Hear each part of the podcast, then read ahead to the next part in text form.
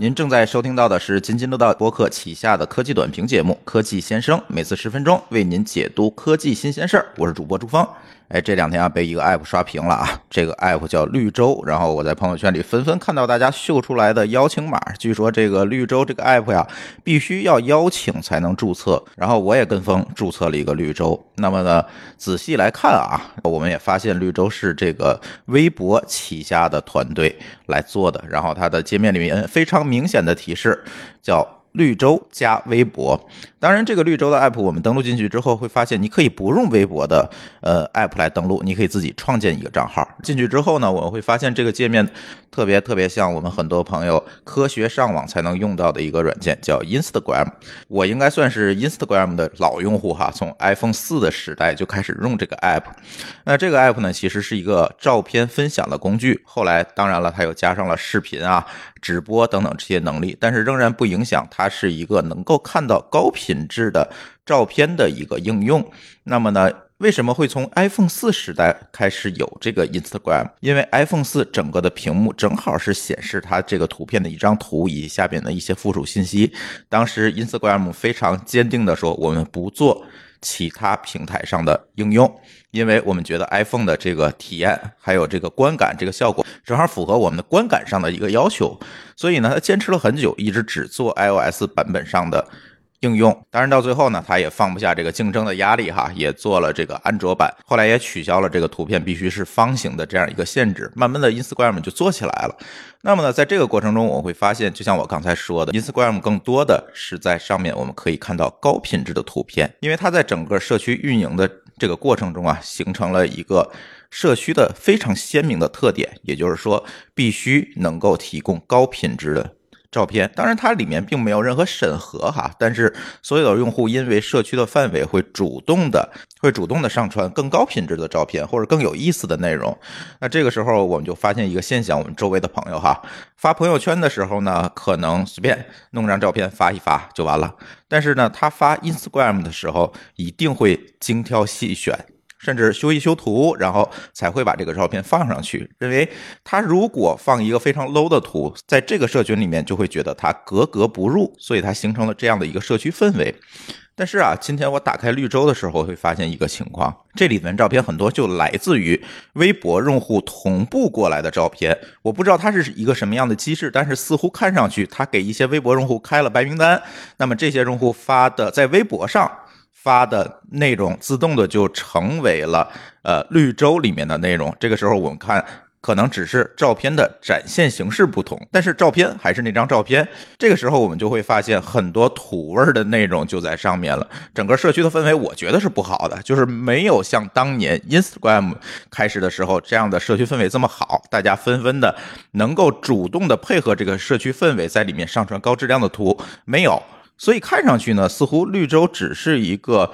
微博内容的。重新呈现，或者我把微博的界面换一换，做成了另外一个 app。但我们知道啊，作为一个内容社群，更重要的其实你这个社群的调性。如果你这个调性做不起来，只是另外一个微博或者微博内容的另外一种呈现，其实这件事情是做不起来的。所以我们不知道绿洲后一步它会用什么样的办法加强运营也好，去做一些技术上的判断也好。但是我觉得这件事情做技术上的判断会很难哈，可能更多的还是需要用运营的手段来解决它这社区的内容的。质量的问题，然后渐渐的形成一个，如果他想把绿洲这件事情做好，他就要把社区的氛围渐渐的提升上来，我觉得大家才能停留在里面，就像用 Instagram 一样来分享和看朋友们或者是一些明星们发布的自己的。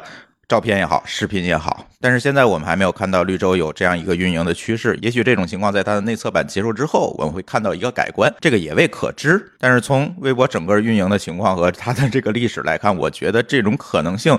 估计不大。这个就要看这个产品最后在内部的一个定位和内部这个撕逼的结果了。它到底能不能成为一个主力产品，投入更多的运营力量去做这件事情？这些事儿我们还不知道。而且有一个最有意思的现象是什么呢？今天有很多朋友。在朋友圈里纷纷说绿洲挂了，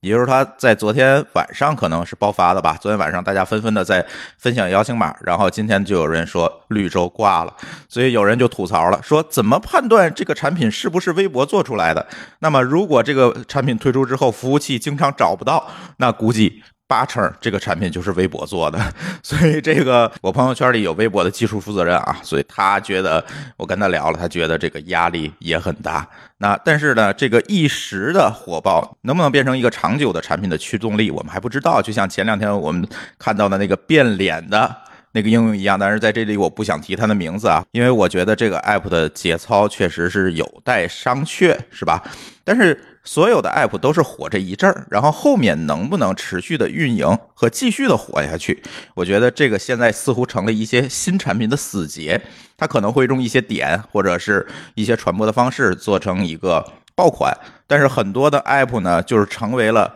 一夜爆款。这里有很多历史啊，不仅仅我们刚才提到的变脸的这个软件哈，还有什么像老罗做的那个，对吧？其实也是这样。所以这到底是为什么呢？我觉得我们的听友可以积极的给我留言啊，告诉我你的观点。这次绿洲依托微博这么大的量的用户，我相信从微博肯定会给他导一些流量过去，然后依托这样的影响力，最后到底会不会也落入这个一夜火爆的这个怪圈里面去呢？我们可能还要拭目以待哈。但是如果我们说回这个图片分享这件事，其实我倒是觉得这件事情在中国还是有蛮大的市场的。其实我经常遇到的一个情况就是什么呢？如果让我去用微博，其实我。不太想用，因为微博上我如果想写一些东西，或者是发表一些观点，可能他在一个公开的场合下，总会有一些能说的或者不能说的一些问题吧。我相信我们的听友能够理解我说的是什么。但是如果仅仅去发图片呢，我倒是觉得对我来讲没有太大的压力，而且也可以分享一些所见所得吧。不管是我们录播课的经历，还是我出去去一些新的地方，或者去出去旅行的一些经历，我还是愿意去记录和分享的。但是国内的这些应用呢，往往不能给你一个非常好的一个平台，让你去做这件事情。比如说，现在大家分享最多的可能就是朋友圈，但是朋友圈呢，其实可见范围是比较少的，我没有办法做到内容发现这件事情，因为我看，因为我看到的就就是我好友的内容吧。但是用微博来讲，我刚才讲到了，可能呢噪音又很大，而且呢总是觉得我只发图片是有压力的，因为大家都是在里面去发一些文字，是吧？因为这是微博的这种应用形态，从历史上给大家的一个思维惯性，哎，你必须发表观点。以文字为主，但是如果我只想发图片呢，似乎就没有一个很好的平台。所以这样看呢，我觉得在国内图片分享这件事情还是有的做。但是绿洲最后能不能成为一个中国版的 Instagram，我觉得可能还是要看后续它运营的情况以及这个社区调性的建立，我们才能有一个定论。呃，让我们拭目以待吧。我觉得这件事情还是蛮值得期待的。也就是为什么我不会把其他的一夜火爆的 app 拿出来讲，而偏偏会讲绿洲，因为我确实觉得图片分享这件事情在国内还是有蛮大的一个机会和市场的。我不知道我们的听友能不能同意我的观点。哎，这就是我们第一期，也就是我们试播期的科技先生节目的内容。科技先生呢，作为津津乐道新出的一个节目系列啊，也不能叫新出的，因为我觉得现在还是在一个试播的阶段，也要收集大家的一些反馈和意见。嗯，看看大家对这种十分钟的短评节目是不是感兴趣？因为很多朋友说，哎呀，你们的节目太长了，我可能在通勤的过程中听不完就到站了。呃，如果我给你一个十分钟的节目，你觉得这种节目的形式怎么样？欢迎在微信里面跟我展开讨论，可以关注我们的微信公众号“津津乐道播客”。告诉我你的想法和建议。如果这种形式能够受到大家的普遍欢迎的话，我想我们就可以持续的制作和尝试下去，然后来满足大家对这种短评类节目的这个需求。好，那这期的科技先生就是这样，我们下期再见，拜拜。